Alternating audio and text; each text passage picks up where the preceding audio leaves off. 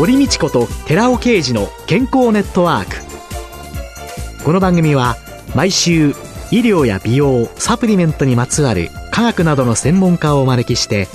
私たちの健康のために役に立つお話を伺う健康生活応援番組です。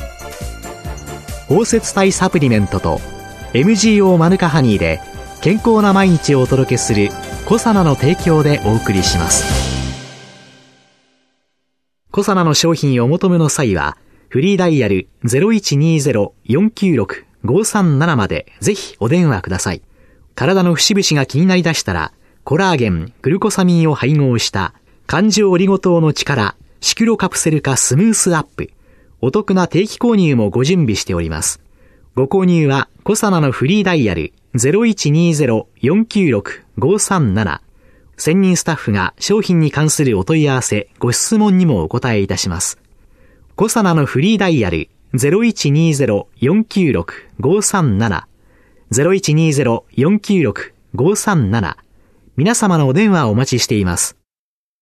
こんにちは、堀道子です。今月は株式会社健康総研代表取締役社長でスポーツ科学修士管理栄養士の谷川久美子さんをゲストに迎えて無理のない正しいダイエットと健康と題してお送りしています。いや、私あの、初めてですね、谷川さんとお会いした時にですね、はい。どうしてこんなボディにフィットしたですね、素敵な服が着れちゃうんだろうっていうね。恥ずかしいです。羨ましいって思って、私、美という問題よりも、自分の足でずっと歩いていたいよというロコモティブシンドロームの方に近いもんですからね。このロコモティブシンドローム対策にも谷川さん取り組んでらっしゃるそうですけれども、はい、まずこのロコモティブシンドロームっていうの、これはどういう総務省の統計によると、日本人の平均寿命は男女合わせて約83歳なんですね。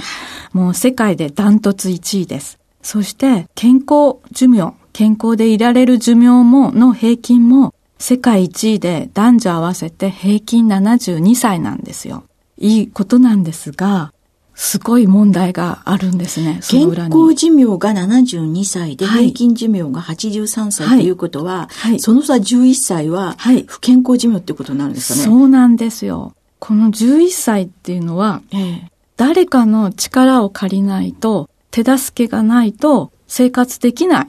年齢なんですね。えー、11年もあるんですよ。長いですよね。はい。これはメタボよりももっと切羽詰まった問題に最近はなってるんですね。高齢化社会で。健康でやっぱりいくら長生きしてもベッドの上で長生きしても意味ないですよね。美味しく食べて美味しいものを美味しいって感じていろんなところに自分の足で歩ける死ぬ直前までそういう生活ができるように、私はお手伝いをさせていただいてます。あ以前ね、日本ウォーキング協会のね、はい、ッチコピーがね、歩いて棺桶に入ろうっていう、まあちょっとすごい度肝を抜いたことがありましたけれども、そのくらいの勢いで歩けた、はい、動けたら、いいですよね、はい、そうですね。ダイエットもそうなんですけど、やっぱり楽しみながら、このロコモ対策には運動を続けるってことがとっても必要だと思うんですね。辛いことってなかなか続かないじゃないですか。もう無理。はい。本当に無理。そうですよね。はい。歯磨きって辛いと思う方いないと思うんですね。運動も歯磨きのように気がついたら習慣化してた。毎日やってた。そんなような運動を私はお勧めして自分でもやっています。じゃあその最も効果的な対策なんかはどんなものがあるんでしょうかね。はい。1回目の時にお腹を力に入れて座りましょう。はい、おへそに力を入れて。でお話ししたんですけど、はい、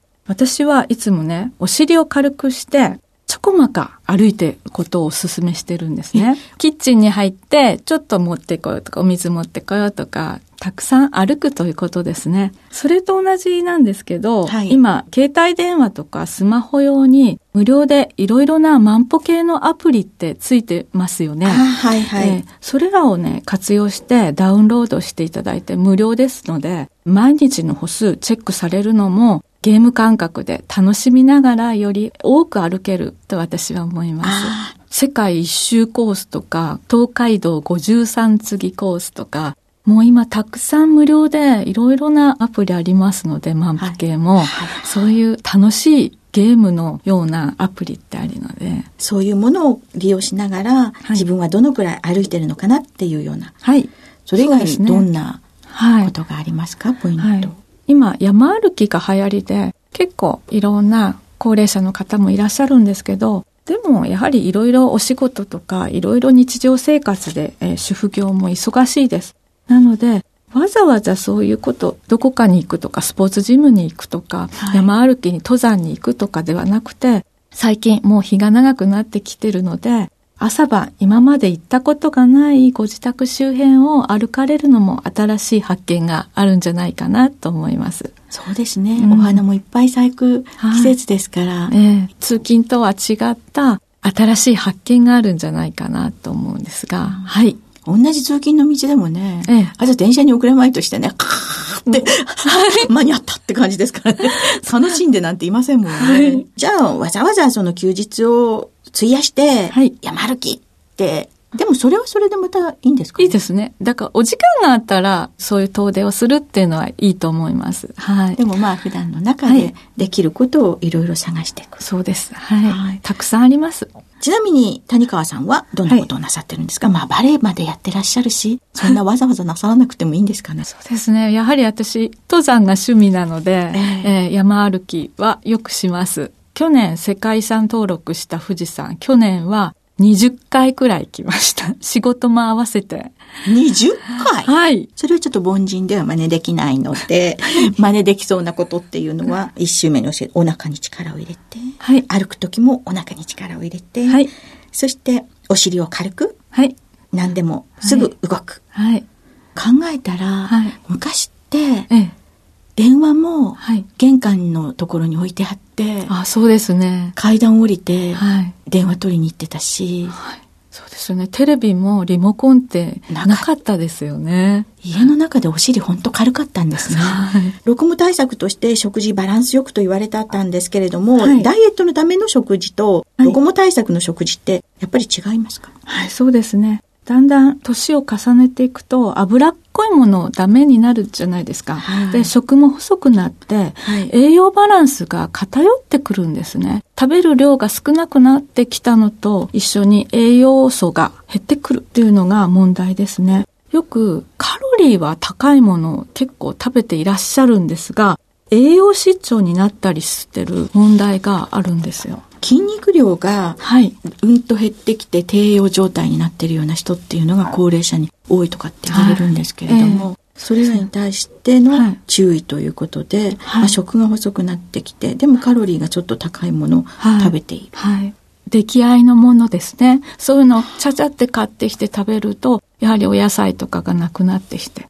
それと高齢者の方で筋肉量が減ってくるというのは、タンパク質不足がすごく問題なんですね。はい、筋肉はタンパク質でできてますので、はい、なので私がおすすめしてるのは手軽に取れる納豆、はい、納豆を召し上がっていただきたいなってよくおすすめしてます。納豆ね。はい。確かに大豆、タンパク。うん、はい。これでしたら一人暮らしでも男性の方でも別に料理もそんないらないし、買いだめもできますし、冷蔵庫に入れとけばいいですから、えー、はい、はい。タンパク質不足っていうのは本当にロコモ防止にかなり一役買ってますので、太役、二役も。はい。よくその歩くっていうことを考えたときに、はい、歩くのはある意味有酸素運動で、はい、で、実際には筋肉をつけるっていうことになってくると、はい、無酸素のうんっていう方が筋肉つけるんじゃないかと勝手に思うんですけれども、はい、そのあたりの運動についてはどうなんですか？そうですね。筋トレって筋肉をつけるから、なんかムキムキになるんではないかっていうイメージがあるんですけど、はい、そこまで運動するのって大変です、実は。ではなくて、運動とは筋肉を衰えさせない、維持させるための運動だと。そういう認識をしていただきたいなと思ってるんですね。今ある筋肉を衰えさせない。はい。はい、脂肪を燃焼させても筋肉は維持させる。そのための運動。を私たちはしてるっていう、そういう認識で行ってほしいんですね。そのお腹に力を入れて、歩くのも、はい、今使っているこの筋肉が衰えないようにしていくっていうことなんですね。本当に無理なく続けるための工夫っていうんですかね。はい。痩せたいとか、いつまでも若々しくいられるために頑張るっていうのも素晴らしいことなんですけど、それだけだとどうしてもとてつもなく長くて遠くて果てしない辛い努力が必要そうじゃないですか。やっぱり健康っていうのは一生ものです。だから続かなければ意味がないです。はい、なので、楽しみながら山歩きのように続けられる、えー、そんな体づくりしたいですね。はい。痩せるためとか、はい、体重とのこのっていうんじゃなくって、はい、少なくとも今の健康を維持するはい。維持できたら、えもう一つ階段上がりたくなりますよ。周りの方になんか最近生き生きしてるねって言われたら、なんか若々しくなったけどどうしたのとか言われたら、あ、ウォーキングしてるせいかなもっと頑張ろうって思うじゃないですか。もう木に登る性格の私といたしましてはですね、ちょっといいって言われると、うん、今回ですね、はい、第1週目に教えていただいたので、私、はい、少なくともこのくらいは頑張らねばと思いましてですね、はい、この収録中ですね、はい、お腹に力を入れてですね、わかりました。頑張ってる、おるんですけれどもですね、顔が、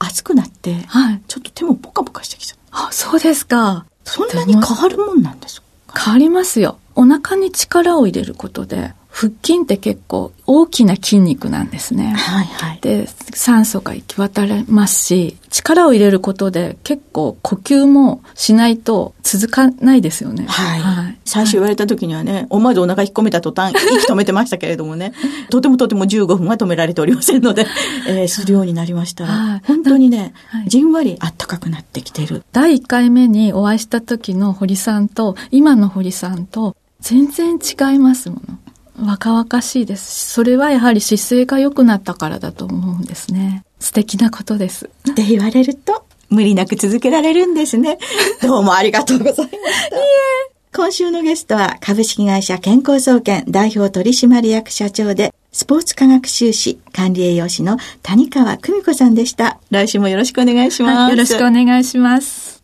続いて、寺尾刑事の研究者コラムのコーナーです。お話は小佐奈社長の寺尾啓二さんです。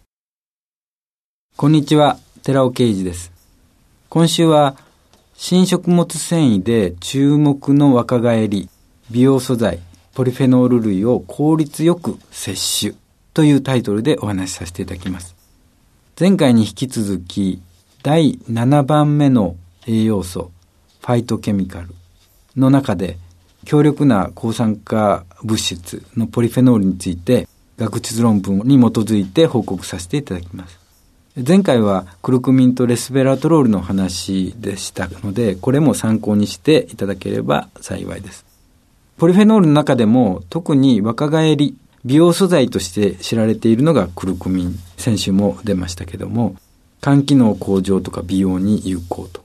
レスベラトロール。こちらはどちらかというと長寿として有名で、あと美容ですね。さらにもう一つ、フェルラ酸っていう物質を今回は加えたいんです。このフェルラ酸、脳機能改善とか美容に関与するようなポリフェノールなんですけども、前回、健康維持にはインドのカレーとフランスのワインがいいんだっていう、その組み合わせを提案しました。ここでは、その組み合わせにさらに加えて、日本のお米です。ライスの組み合わせを提案します。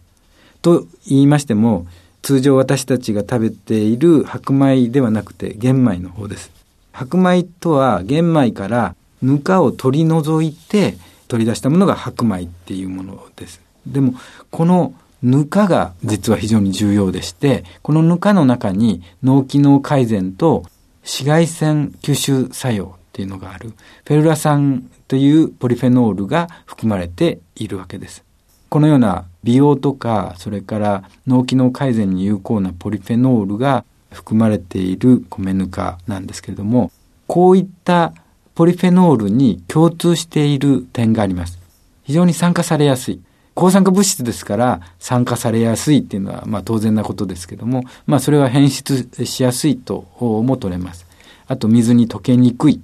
そのために生体に吸収されづらいといった問題があります。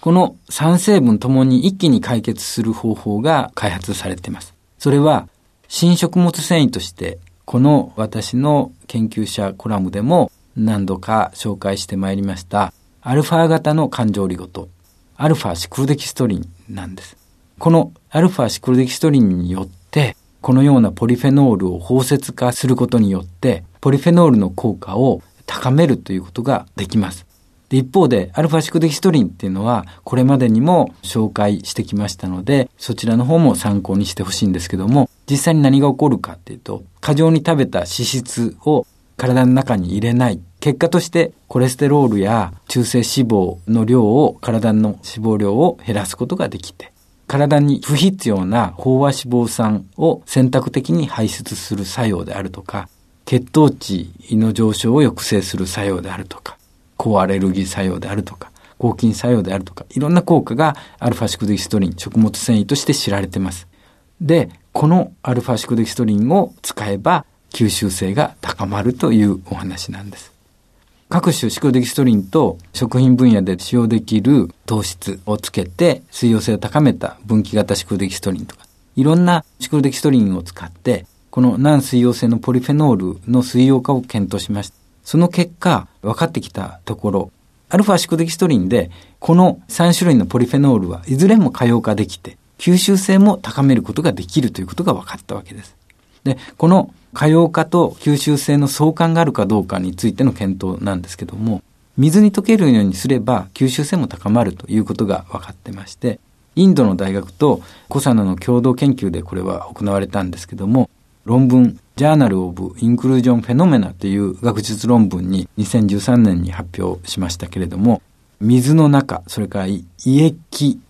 中、それから腸液中でのシクロデキストリン包摂体の溶解度が調べられて、その特に腸液中での溶解度が吸収性の相関がきれいに取れたということです。いずれの包摂体でも腸液中での溶解度は非常にアルファシクロデキストリンによって高くなります。大変興味深いところなんですけども、水への溶解度と生体への吸収性に相関が見られまして、クロクミン、レスペラトロール、フェルラ酸ともに吸収性を向上するということで、アルファシクデキストリンを組み合わせれば、健康美容に大変有効な機能性食品を開発することができるわけです。まとめますと、昔から食されてきたインドのカレー、フランスのワイン、そして日本の玄米を一緒に摂取するとそれがまさしく食の融合コラボなわけです。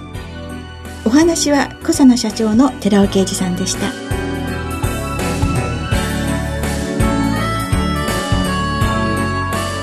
ここで小佐奈から番組お聞きの皆様へプレゼントのお知らせです。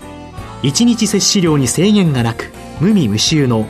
アルファシクロデキストリンを使用した新しい食物繊維コサナのピュアファイバーを番組お聞きの10名様にプレゼントします。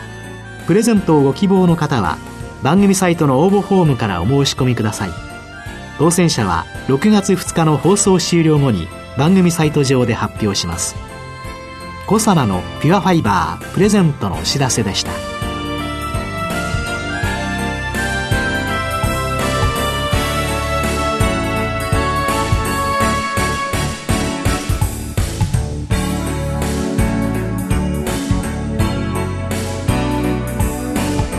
堀道子と寺尾啓二の健康ネットワークこの番組は包摂体サプリメントと MGO マヌカハニーで健康な毎日をお届けするコサナの提供でお送りしました。